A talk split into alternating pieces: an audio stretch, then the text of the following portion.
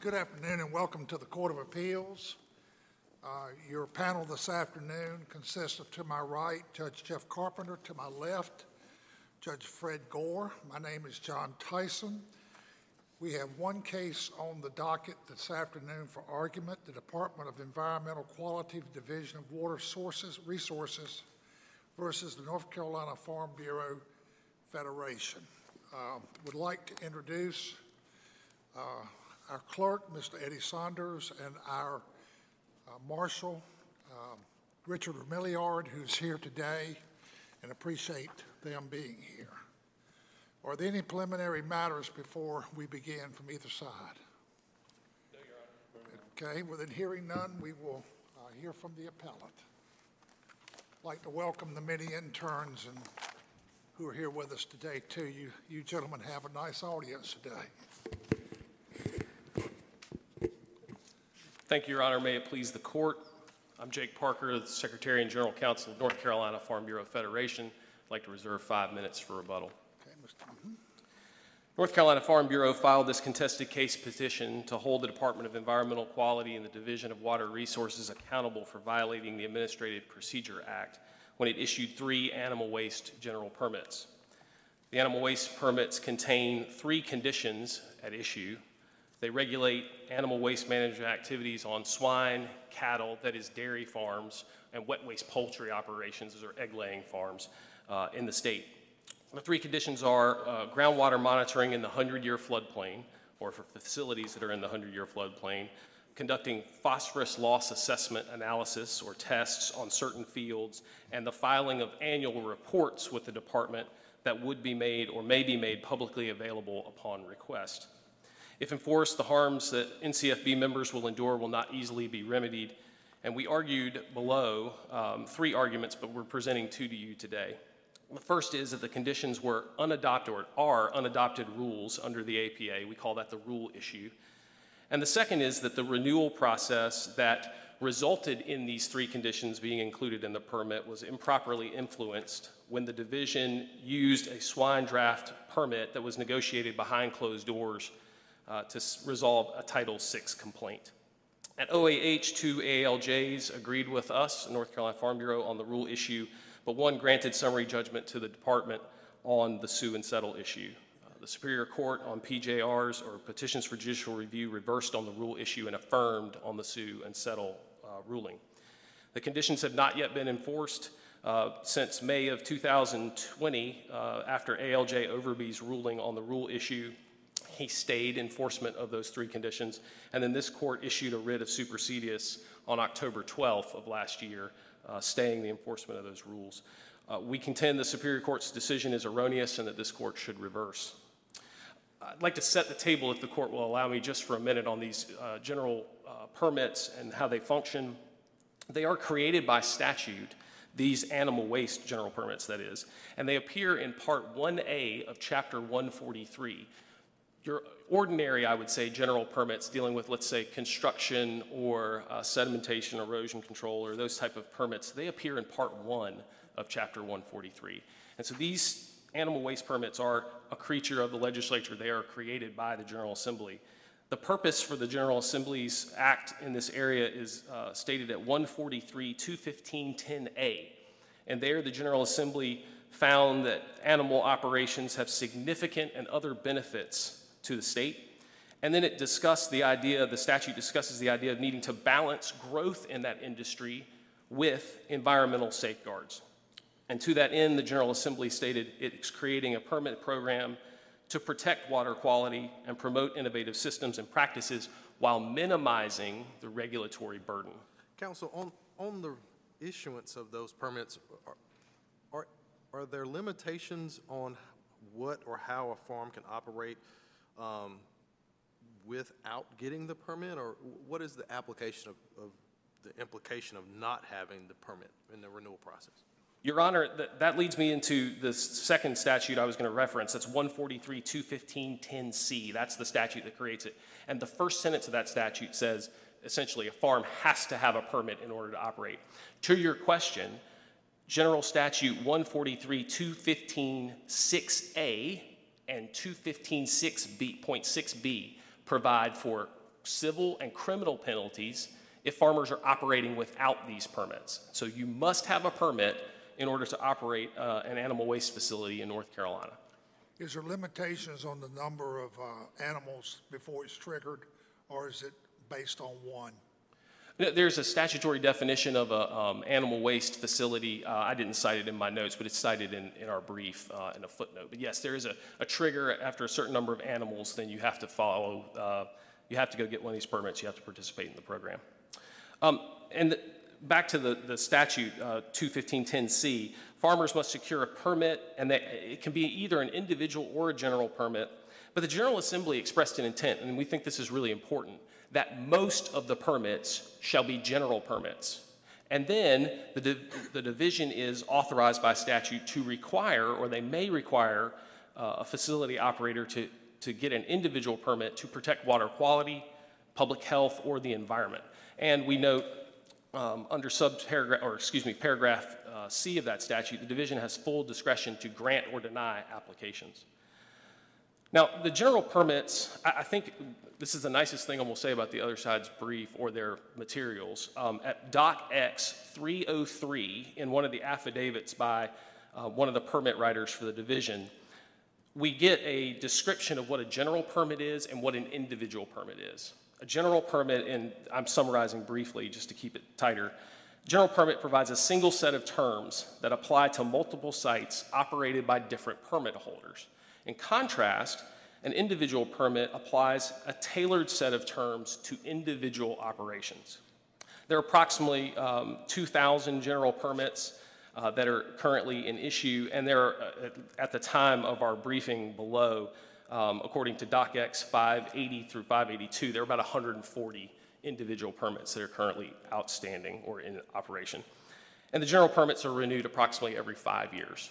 So we had renewals in 2004, 2009, 2014, 2019. There's currently a renewal going on now.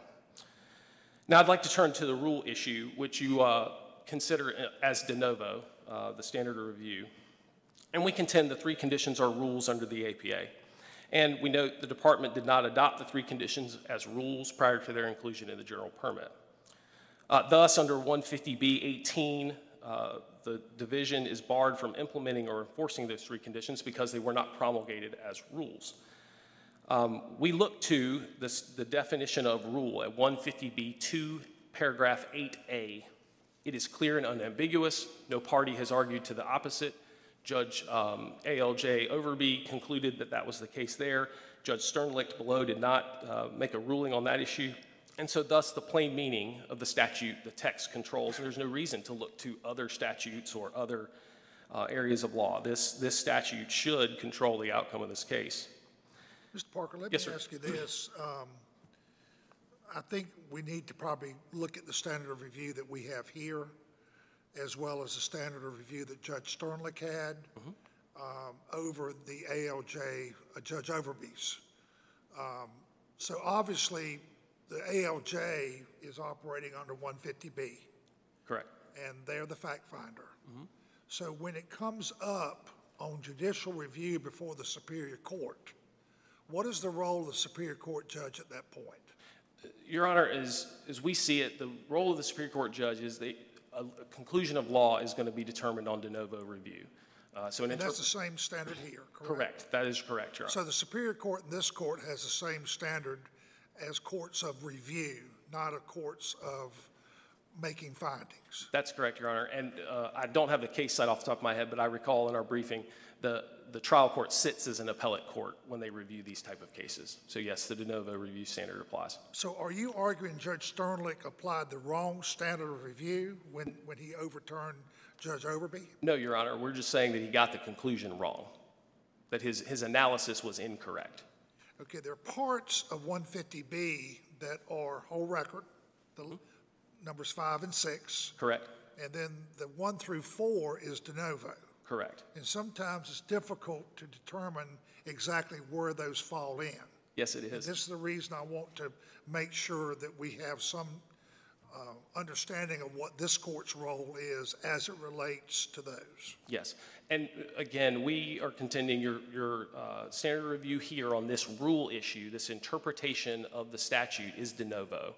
the same as Judge Sterling. Correct, that is right. Okay, so we would, we, we are not bound by any determinations either by the ALJ or by the reviewing judge. That's correct, Your Honor. You have a clean slate. Okay, so uh, is that under uh, 150B, would that be subsection 1, 2, 3, or 4? It'd It error of be, law? um, I don't have the statute in front of me. It would be the error of law, correct, yes. This, this one is error of law, yes. Okay, So looking at the error of law, we, we have two, I'm going to approach this in two arguments. We have our conclusion or our interpretation of the statute that I'll lay out, and then I want to address Judge Sternlicht's conclusion on general applicability. Uh, because I think either way you look at this case, we win on our interpretation of the statute or under the general applicability uh, standard or issue. So, uh, looking at the statute, uh, 152, uh, sorry, 150B28A states an, uh, a rule is an agency regulation, standard, or statement of general applicability, excuse me, applicability that implements or interprets an enactment of the General Assembly or Congress or a regulation adopted by a federal agency or that describes the procedure or practice requirements of an agency.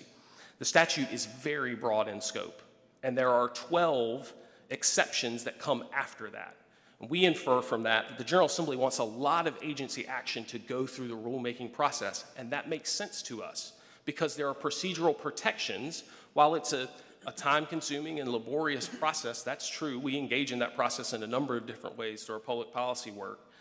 But it is, it is important because it provides those procedural protections, including the rulemaking requirements themselves, legislative review under 150B 21.3, periodic rule review under 150B 21.3A, the preparation of fiscal notes, which wasn't done here, 150B 21.5, paragraph B1, and the Rules Review Commission process. And our concern is that if the court doesn't hold DEQ accountable here, they can continue to add regulatory burdens onto farmers through the general permit process rather than going through rulemaking. Now, the statute itself describes three categories of agency action you have regulations, you have standards, and you have statements of general applicability. And those actions then have to implement or interpret a legislative enactment, here, General Statute 150B 10, uh, point 1015 or 10C, or a federal regulation, or practice or procedures of an agency. And when you apply the three conditions to this definition, we think you get to a pretty straightforward and intuitive result. The general permit conditions regulate activities on an animal waste facility or on a farm that uh, has to have one of those permits, and that it, it implements 143 215.10c, an enactment of the General Assembly. Those permits, they're, they're quasi legislative in nature. They look like, and we mentioned this in our briefing, they look like legislative rules under the Rate Bureau decision. Specifically, there, the court, and this is the Supreme Court, at 300 NC 1, uh, uh, 411 described legislative rules as those established by an agency as a result of a delegation of legislative power to the agency. And we contend the general permits fill the interstices of statutes and are within, uh, and within statutory limits set down by additional substantive requirements. We'd also note, uh, and this is also intuitive, they're called general permits, and they apply generally applicable. They're generally applicable. Um, with that, I think that I struggle with this because there's not much more to say there. It's a pretty straightforward and intuitive analysis that these conditions regulate animal waste activities and they implement a statute. That's a rule under uh, the statutory analysis. Counsel, is there any discussion or in the creation of the three conditions um, from division that discussed where there was any exception um, for these conditions not to apply to anyone or, or are these conditions to apply to everyone? Um, no, they're, they're going to make the argument, Your Honor, this gets into the general applicability issue, that, and, and Judge Sternlicht concluded this below, that there's this automatic applicability idea that because the permits don't automatically apply, that is, a farmer has to apply to get a certificate of coverage under the general permit or for an individual permit, that those permit conditions don't attach immediately to the farmer, and therefore they're not generally applicable. And we don't think that's the right test because we, we need to re- read the statute and look at the definition of general. That's really where we should be, or the court should be in terms of its analysis. And as we laid out in our reply brief, we laid out several dictionary definitions of general, which indicate that the word means most or a majority. The, the core, I think, of Judge Sternlicht's ruling was that general applicability means universal applicability. And that, that just doesn't, that doesn't match with what the word general means in our view. And again, like I said, we pointed to dictionary definitions. One of them refers to common to most. This is a, a reply brief, page 10 for us. Um, and that definition also aligns, interestingly, with the General Assembly's um, uh, statement of intent in 115 uh, 215.10c-a, where it said that most of the permits would be general permits. Uh, And that's also consistent with that distinction that I raised earlier between individual permits and general permits. Re- Again, restating it, general permits apply a single set of terms to multiple uh, sites over multiple permit holders, whereas an individual permit's tailored to a specific operation, It applies a set of terms to that operation. As we noted in our reply brief, there are federal cases that support that individual general permits distinction. I think the Nugent case from the Ninth Circuit is probably the best, where it says there, uh, the legislative history, this is in relation to a FOIA case, thus indicates a rather obvious definition of general, that which is neither directed at specified persons nor limited to particular situations. So, under that conclusion, these permits would be general, because again, there are 2,000 of them. And yes, there are some exceptions to that rule, but they apply broadly across a large class of uh, farmers.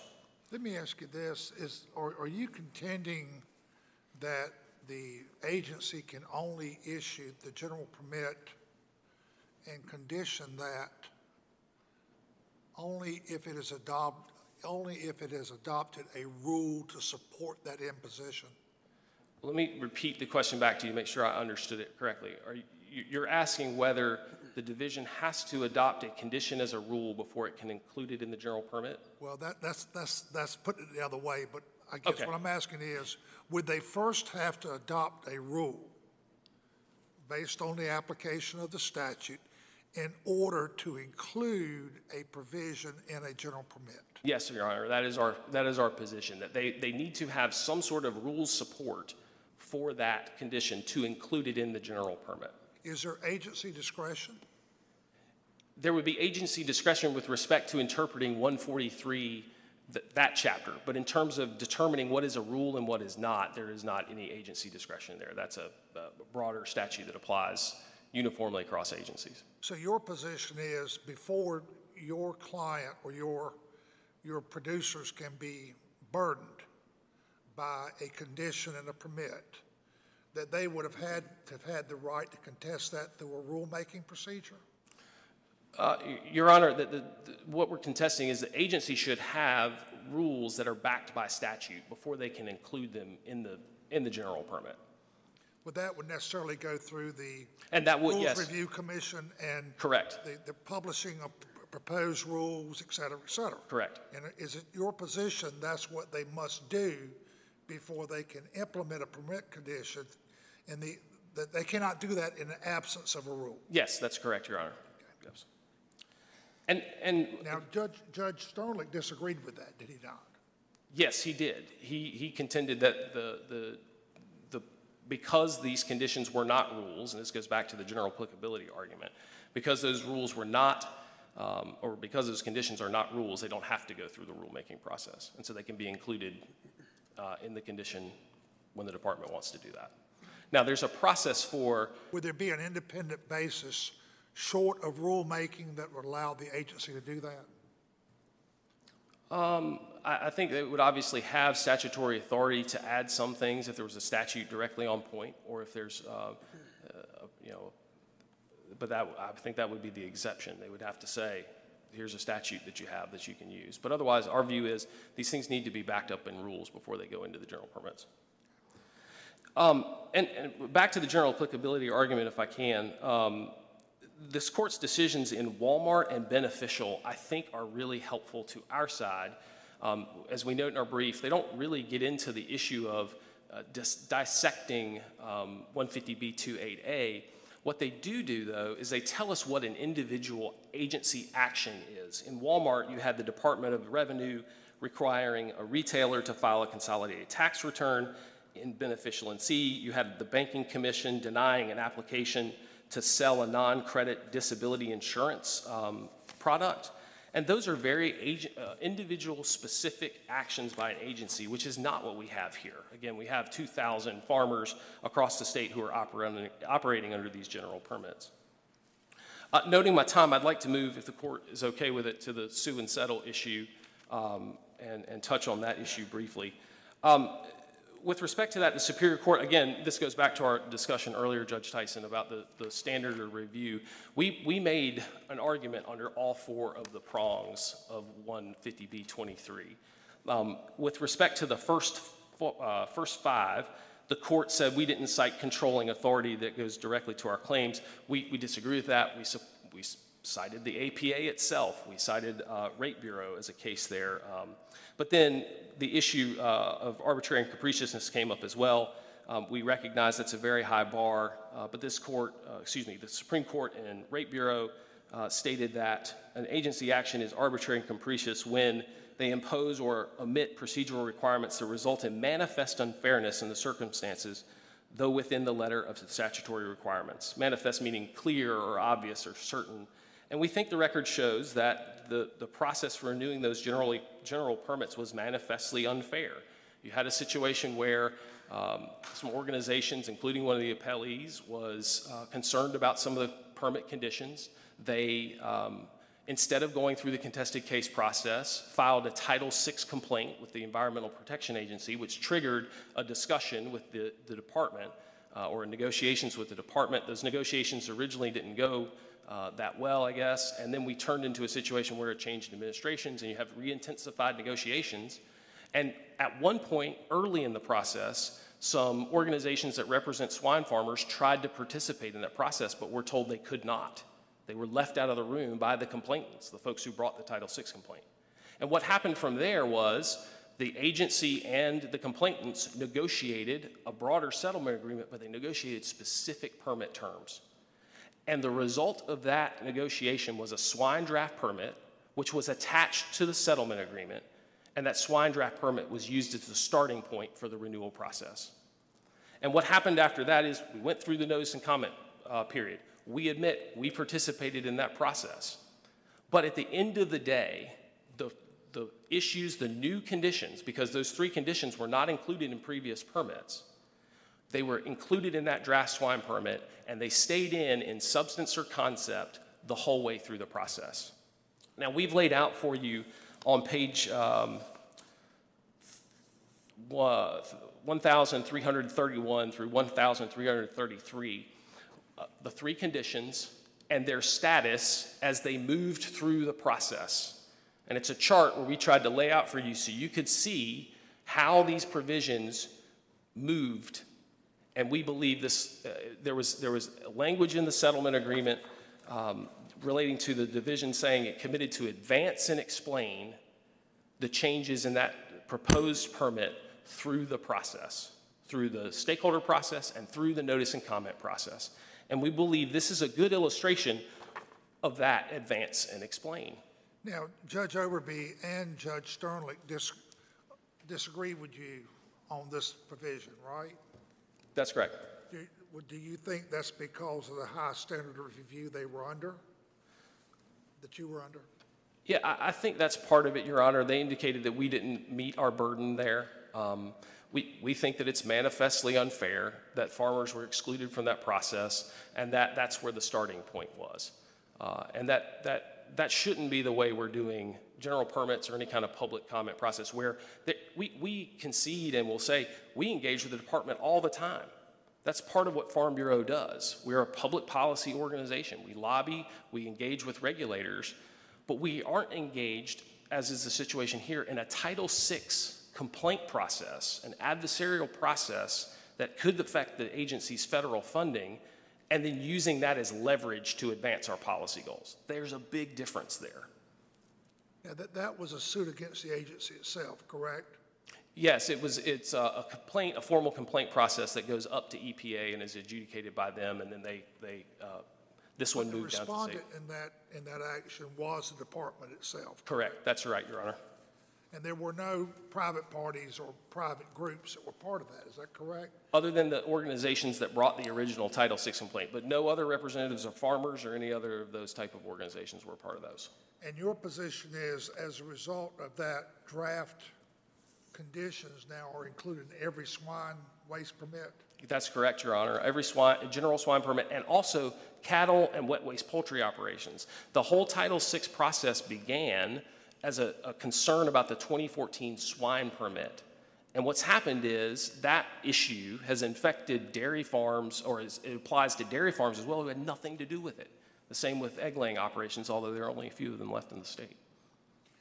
How does the right to farm statute, does that have any applicability on how these statutes or regulations are interpreted? It does not, Your Honor, but I would note that there's, just like with the right to farm statute and this court's ruling in that case, there was a public policy purpose behind that. There's also one here, and that's in uh, 143, 215, 10A, that sets out there should be a balance, but we need to minimize the regulatory burden.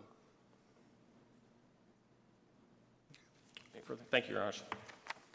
Reserve the rest of your time. Yes, sir. We'll hear from the appellee. Mr. Bernstein? Good afternoon. Good afternoon. My name is Mark Bernstein. I'm from the Department of Justice here representing the Appalachia Division of Water Resources. With me at counsel table is Mr. Taylor Crabtree, Assistant Attorney General. I'll be splitting my time today with the community groups, who are also appellees in this case. They're represented by Ms. Julie Youngman at counsel table. I'll be addressing both of the main issues here, the rule issue and the settlement agreement issue. And I'll try to reserve about five minutes for Ms. Youngman's um, statements from her client's perspective. Can you preliminarily walk, walk us through your or the department's interpretation of the standards of review, both before Judge Sternlicht and here? Cer- Certainly, this was a summary judgment case, so in general, the standard of review is, is de novo. However, there is case law that indicates that under, under, for example, the arbitrary and capricious standard, that uh, so long as there is, um, so long as there is evidence in the record to support the agency's view, then the reviewing court is not to substitute its judgment for what the agency did in this case. So it is a more deferential standard, even though it is a de novo standard, because it is uh, a summary judgment appeal. Do you agree our court's review is the same as Judge Sternlicht's review? I do. Uh, Your Honors, the Farm Bureau has made it clear in their time here that they do not like three of the many, many conditions that are in the animal waste permits. And they do not think that the process for placing those conditions in those permits was fair to them.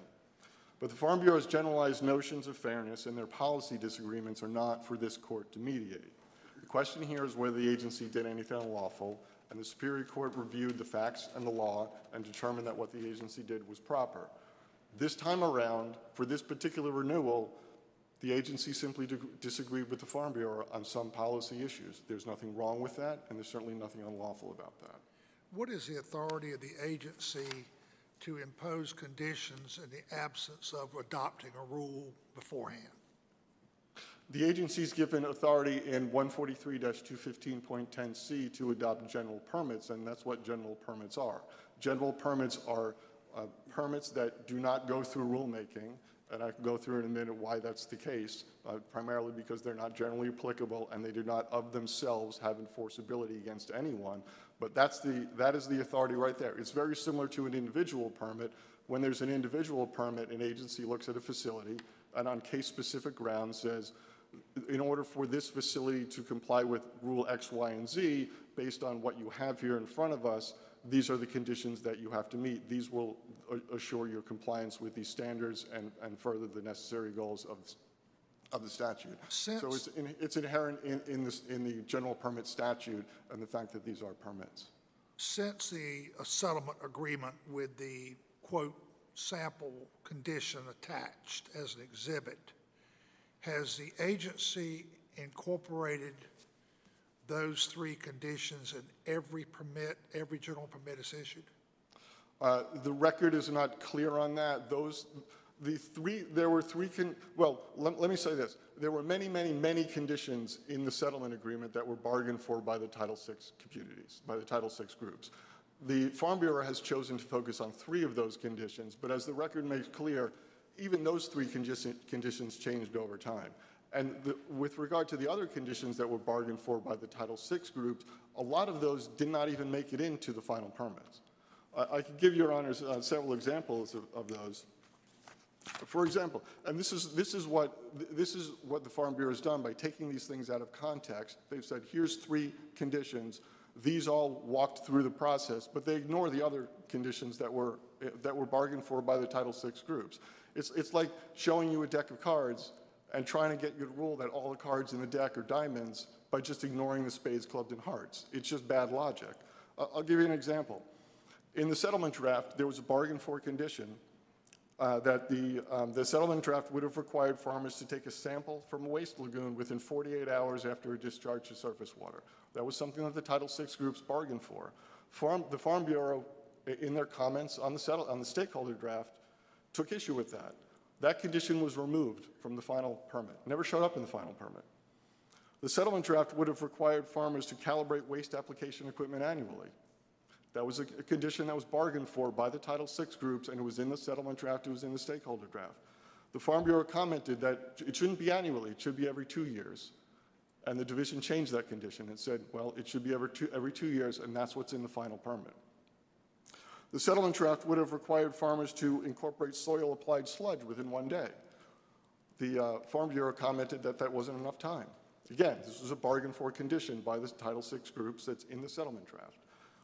So the division changed their position. They said, well, we can, we can do it in two days instead of the one day that the Title VI groups want. Uh, There's, there's a host of other conditions that, that follow this, that follow this path. So Your Honor asked whether this, the conditions that are in the settlement agreement are conditions for all of the permit holders. And that's not, that's not correct for two reasons. First of all, a lot of the conditions that were in the settlement uh, uh, agreement did not make it into the final agreement, and they did not Let me rephrase the question then.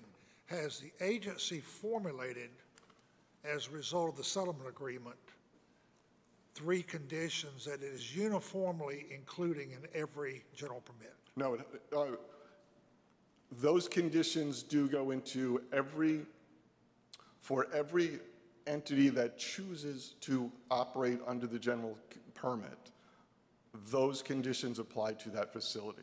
But every facility has the unfettered discretion to say, I want an individual permit.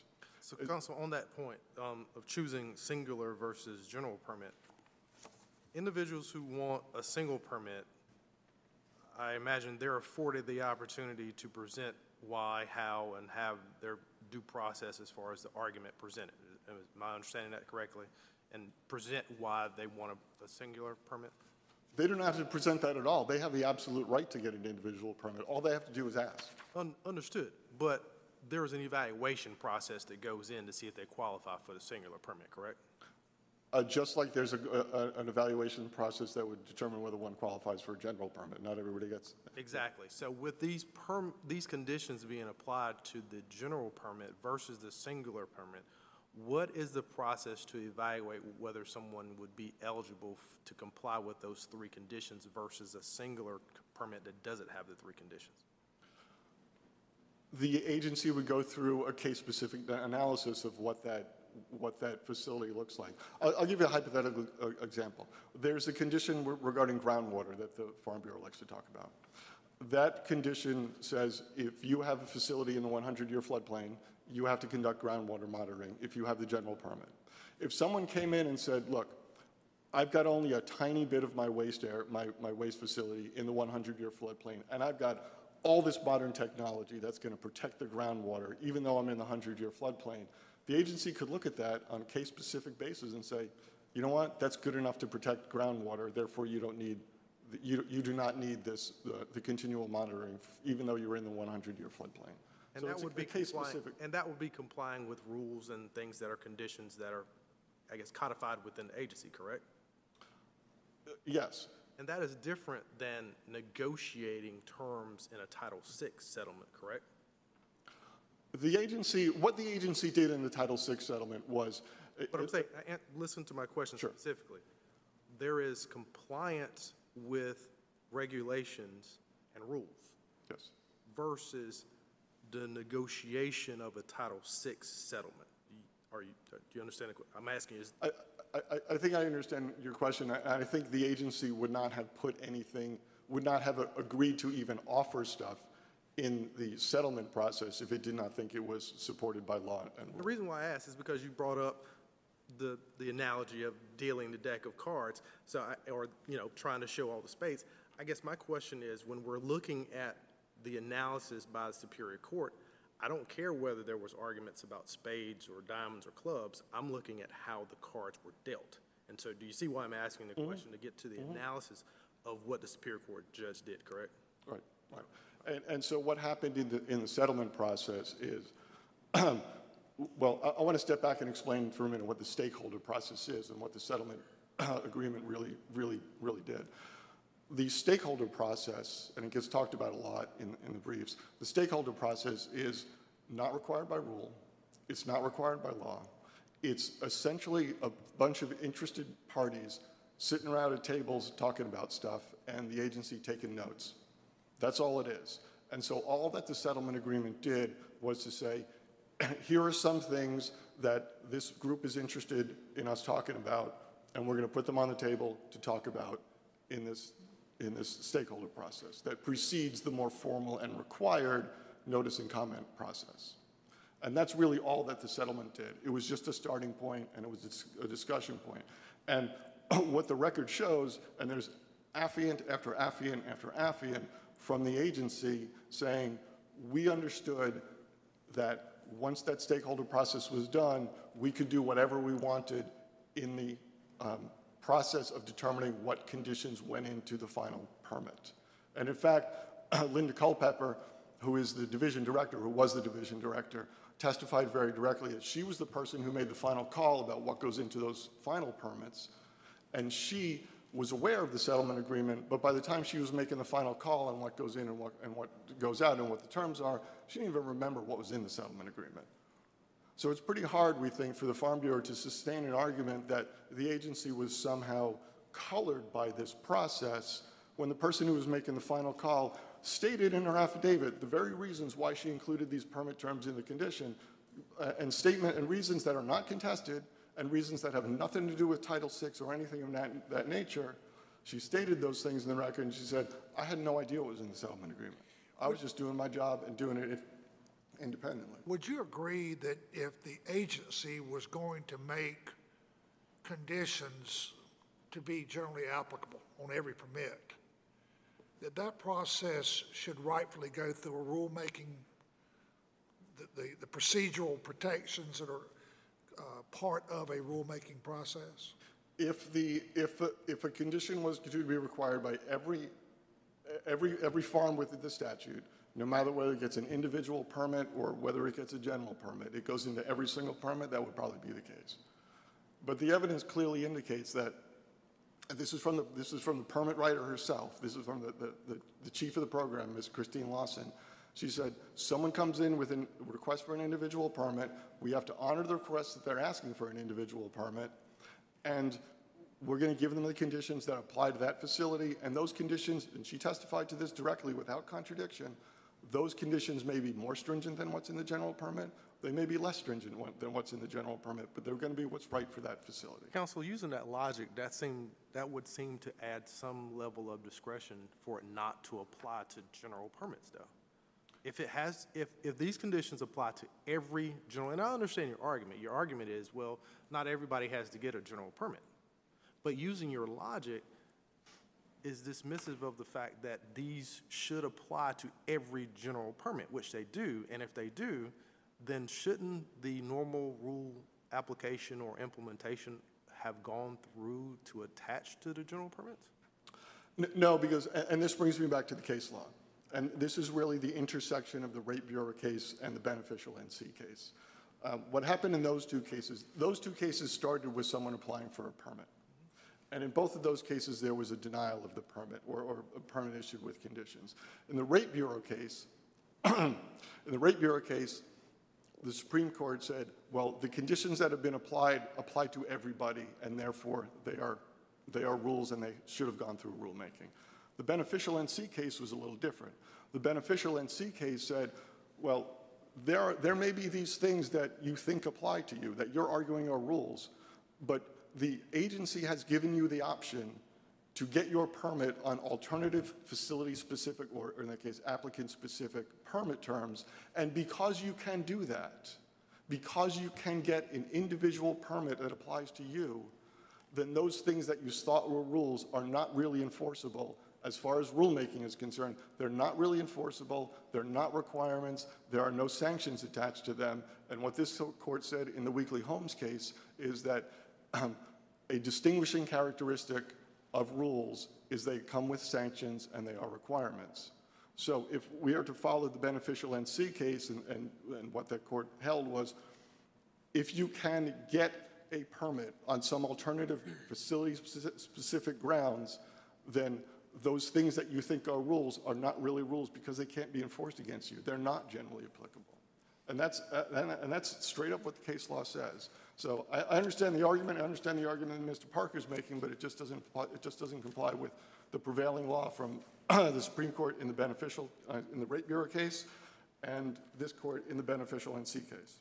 Is there an opportunity for an applicant to challenge the applicability of any of those three conditions within a general permit? Or is the only alternative is to seek an individual permit? Uh, I'm not sure what, cer- certainly they can seek an individual permit, and when they get the, when they get a certificate of coverage, which is the document that says you now have an, an individual permit, it says right on that certificate, you have the right to get an individual permit if you don't like the terms in this.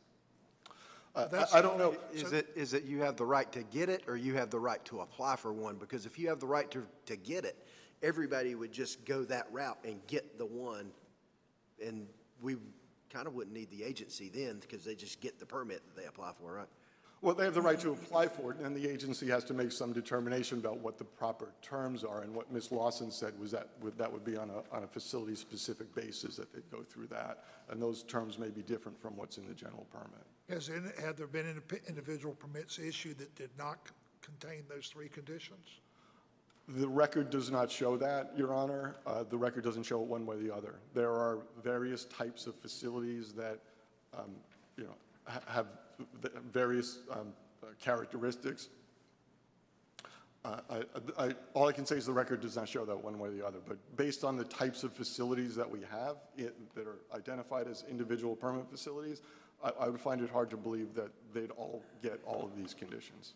So if, if I wanted to go get a driver's license in North Carolina from the DMV, and the DMV imposed a condition, I'm gonna give you a driver's license, but only if you go buy an electric vehicle, would that be legitimate?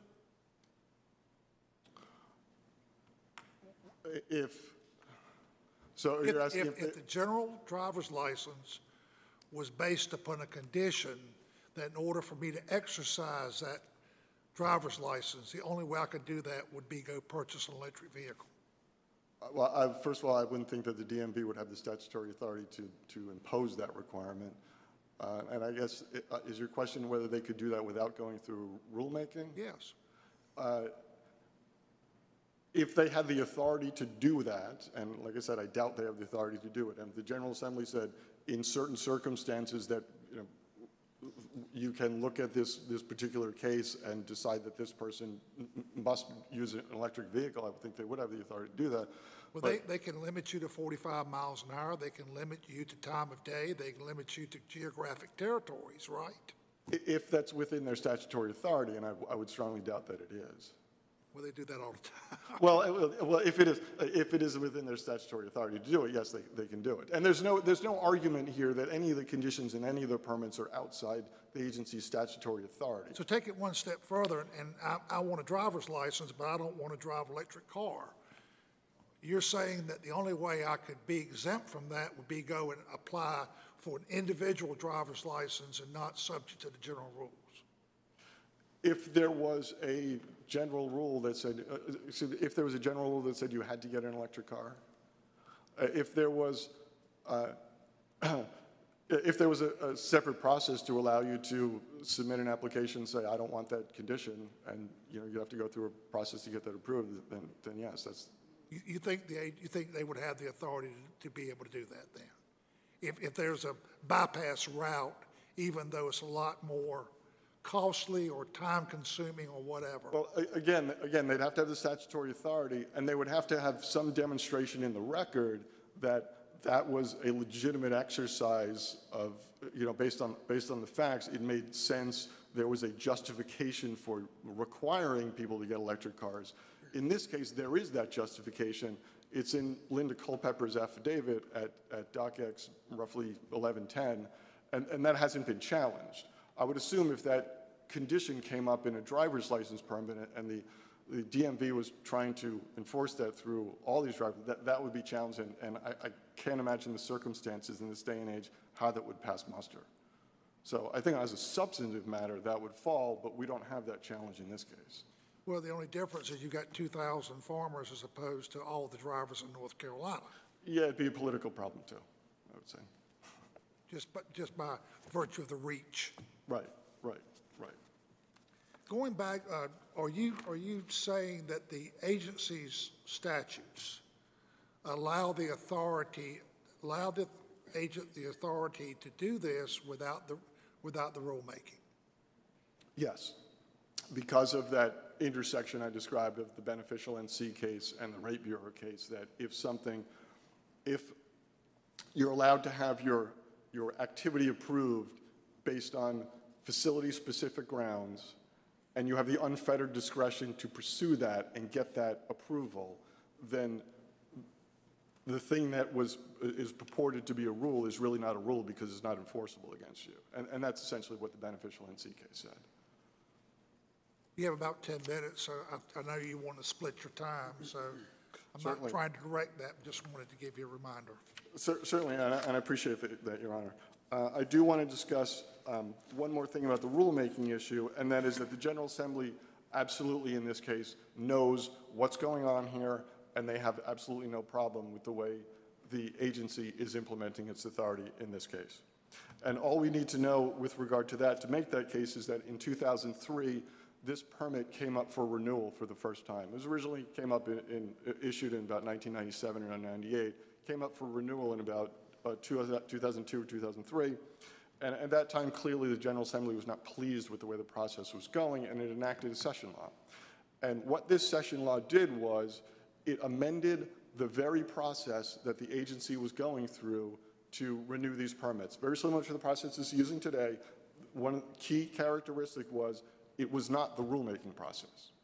The agency was renewing these permits, not using rulemaking, and the General Assembly enacted a statute and said, here's, a, here's, we want to tweak this process. So the General Assembly knew at that time the agency was not using rulemaking. And we know that because in that, in that very session law, the agency cited a rule. There's an actual citation in the session law. It's to 15A NCAC 2H uh, 225, and that rule is in the appendix to our brief, and the session law is in the appendix to our brief as well. And what that rule is, is, is the process by which the agency renews these permits. And the process did not include going through APA rulemaking. So in 2003, the General Assembly knew full well that the agency was not using rulemaking. Interestingly enough, the very same time the, agent, the General Assembly was interjecting itself into this non-rulemaking process, it was also considering and ultimately enacted a session law that would substantially amend the rulemaking provisions under the Administrative Procedure Act.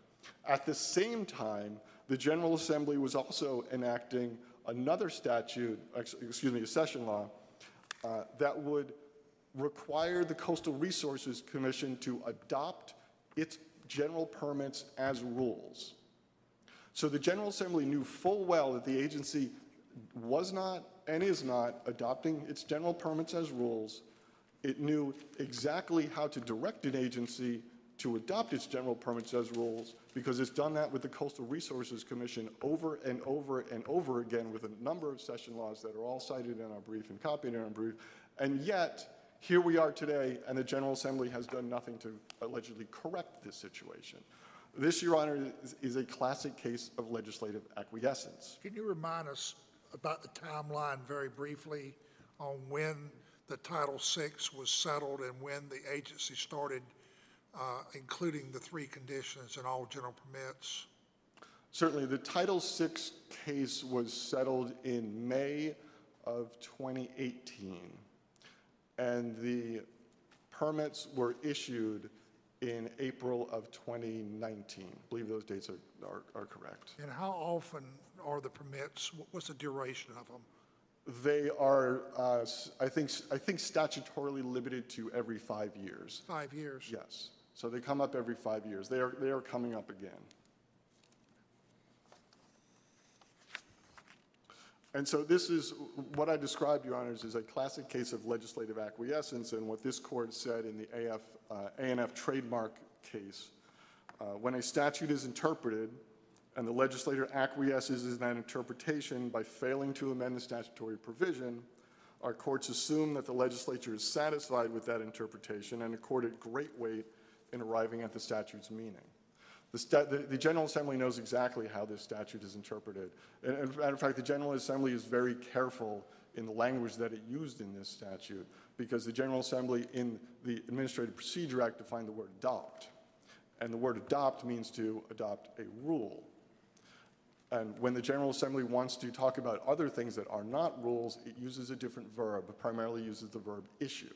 Uses that to, for, for a whole wide variety of things, but all things that are not rules.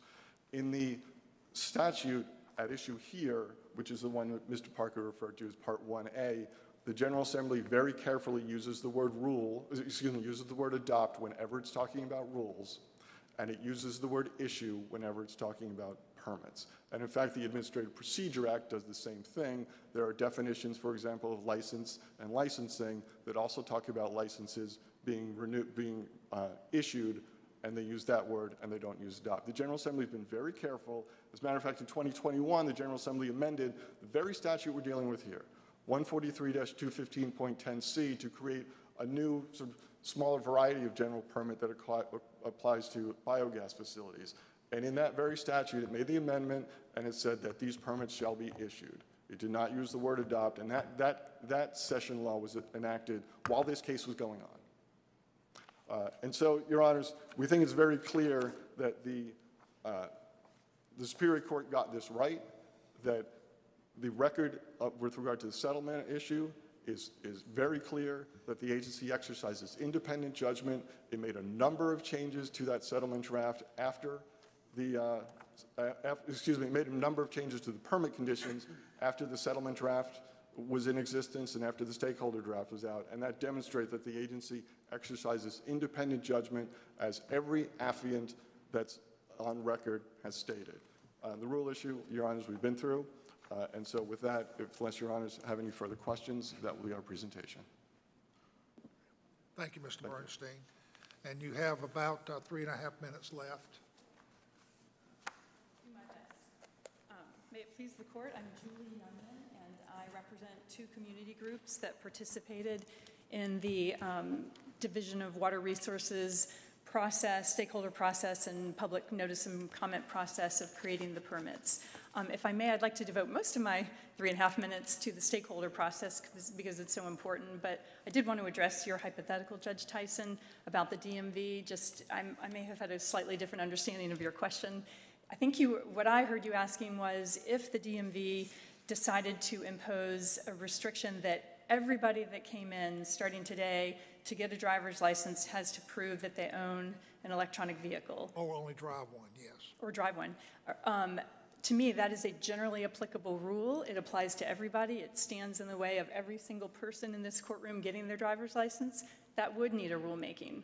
Um, That's not what we have here, because in this case, we know from the record, these permits don't apply to anybody until somebody looks at the general permit and says, I can live with that, I'll apply for that, or I don't like that, I'm going to apply over here. I don't think I'm in the 100-year floodplain, I shouldn't have to have that groundwatering thing, so I'm going to apply for a, a- an individual permit. The Um, only, the only comment I make to that is, it's, it's, if you want a driver's license, you have to be of certain age and Right. meet certain criteria. And it would be generally applicable. It seems to me you have 2,000 agricultural producers that cannot operate without the permit. So it, it is a general applicability to the activity that they're involved in.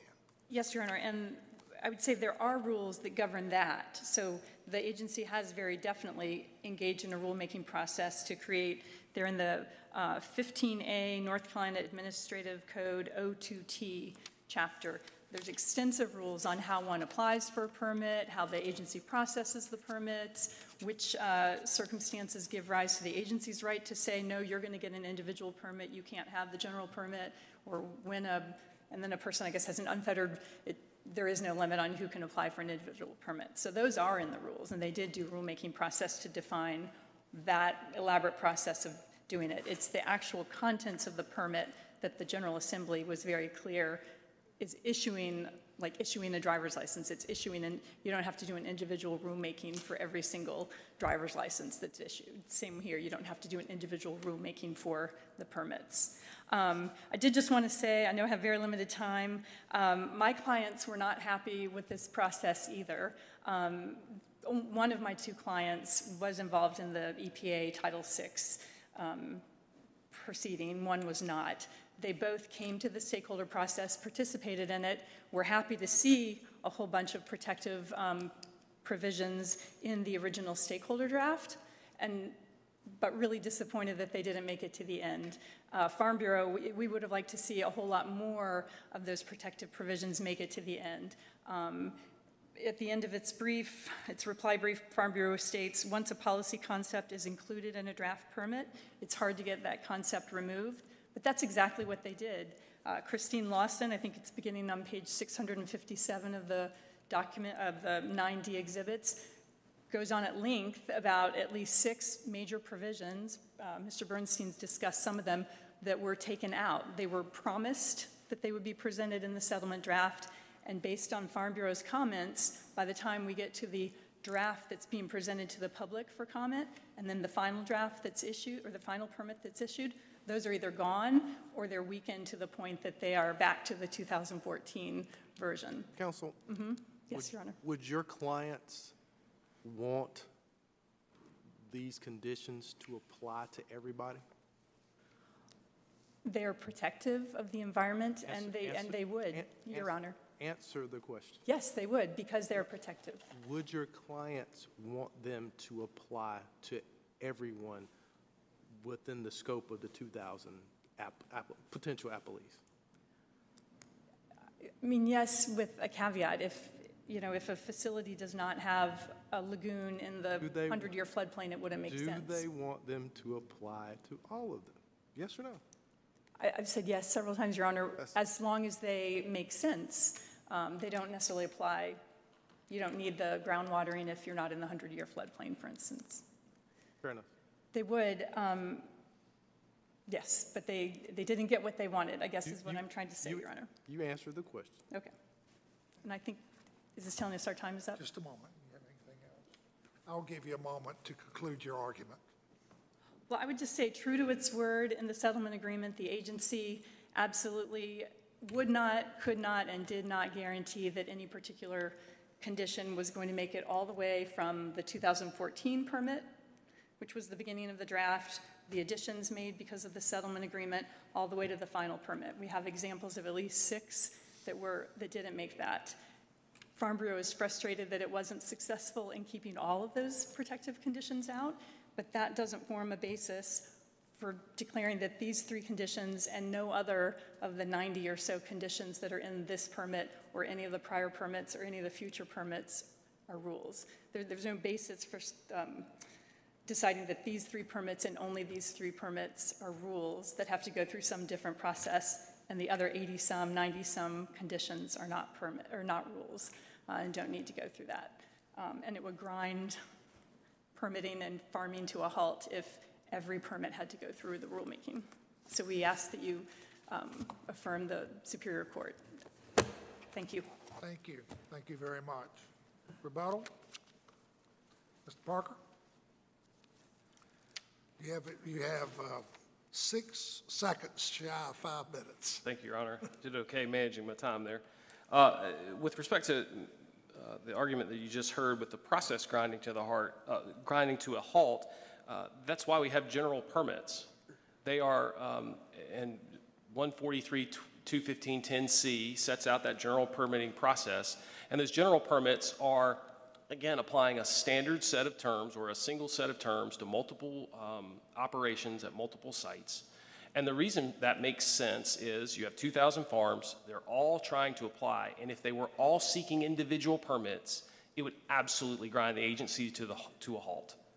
And so the general permits program is designed to be efficient. It's designed to work quickly so that a farmer can apply, they know what terms they're going to get, and they apply for the coverage, they get it, and then they start, continue their farming activities. Um, and so I, want to start there because we, we keep hearing this argument about, well, there's this individual permit option. You can always file for an individual permit or apply for an individual permit. But doing that, if all, let's say 1,500 farmers decide that they want to file for individual permits, well, doesn't that run afoul of the most language that the General Assembly used? The General Assembly's made clear they want an efficient process, and I would point you back to the purpose statement, which was 21510A, where the General Assembly says we want to have a permitting system that protects the environment. I, I think it says uh, protects uh, water quality, promotes innovative systems while minimizing the regulatory burden. They wanted an efficient process. As part of that, uh, this automatic applicability argument came up again as well. But, but the reality on the ground, and we talked about this a little bit in my earlier presentation, th- that's not generally applicable. What I'm hearing is they're arguing that the, the permits are not generally applicable because they're not automatically applicable. But the language of the statute is generally applicable, and we walked through that definition earlier, that it's most, and, and looked to some case law. But Let me ask you this, Mr. Parker, are there, are the conditions in the general permit that are there in the absence of rulemaking, other than these three? the, the three are the ones we focused on, Your Honor. I wish I had a better answer for your question. So, and I go back to my earlier question about the agency having some discretion within the statutory framework to, to make decisions within a, a range of authority. And I guess that's, I've got to reconcile, you know, that statutory authority and discretion with having to go through the rulemaking procedure every single time they want to implement some policy. You want to speak to that? Yes, Your Honor, and I would say that the rulemaking process would give the agency the ability to write a broader rule. I don't think, we're, we're not contending they have to adopt the exact language every time they put something in, but there needs to be some authority for it that they can rely on, and it needs to go through the rulemaking process. So their argument that they have that statutory authority, and this is within their range of discretion, you want to address that? Uh, w- We would contend, and the, the rules were, not- these, these rule, or these conditions were not adopted as rules. And so they, they haven't done that here.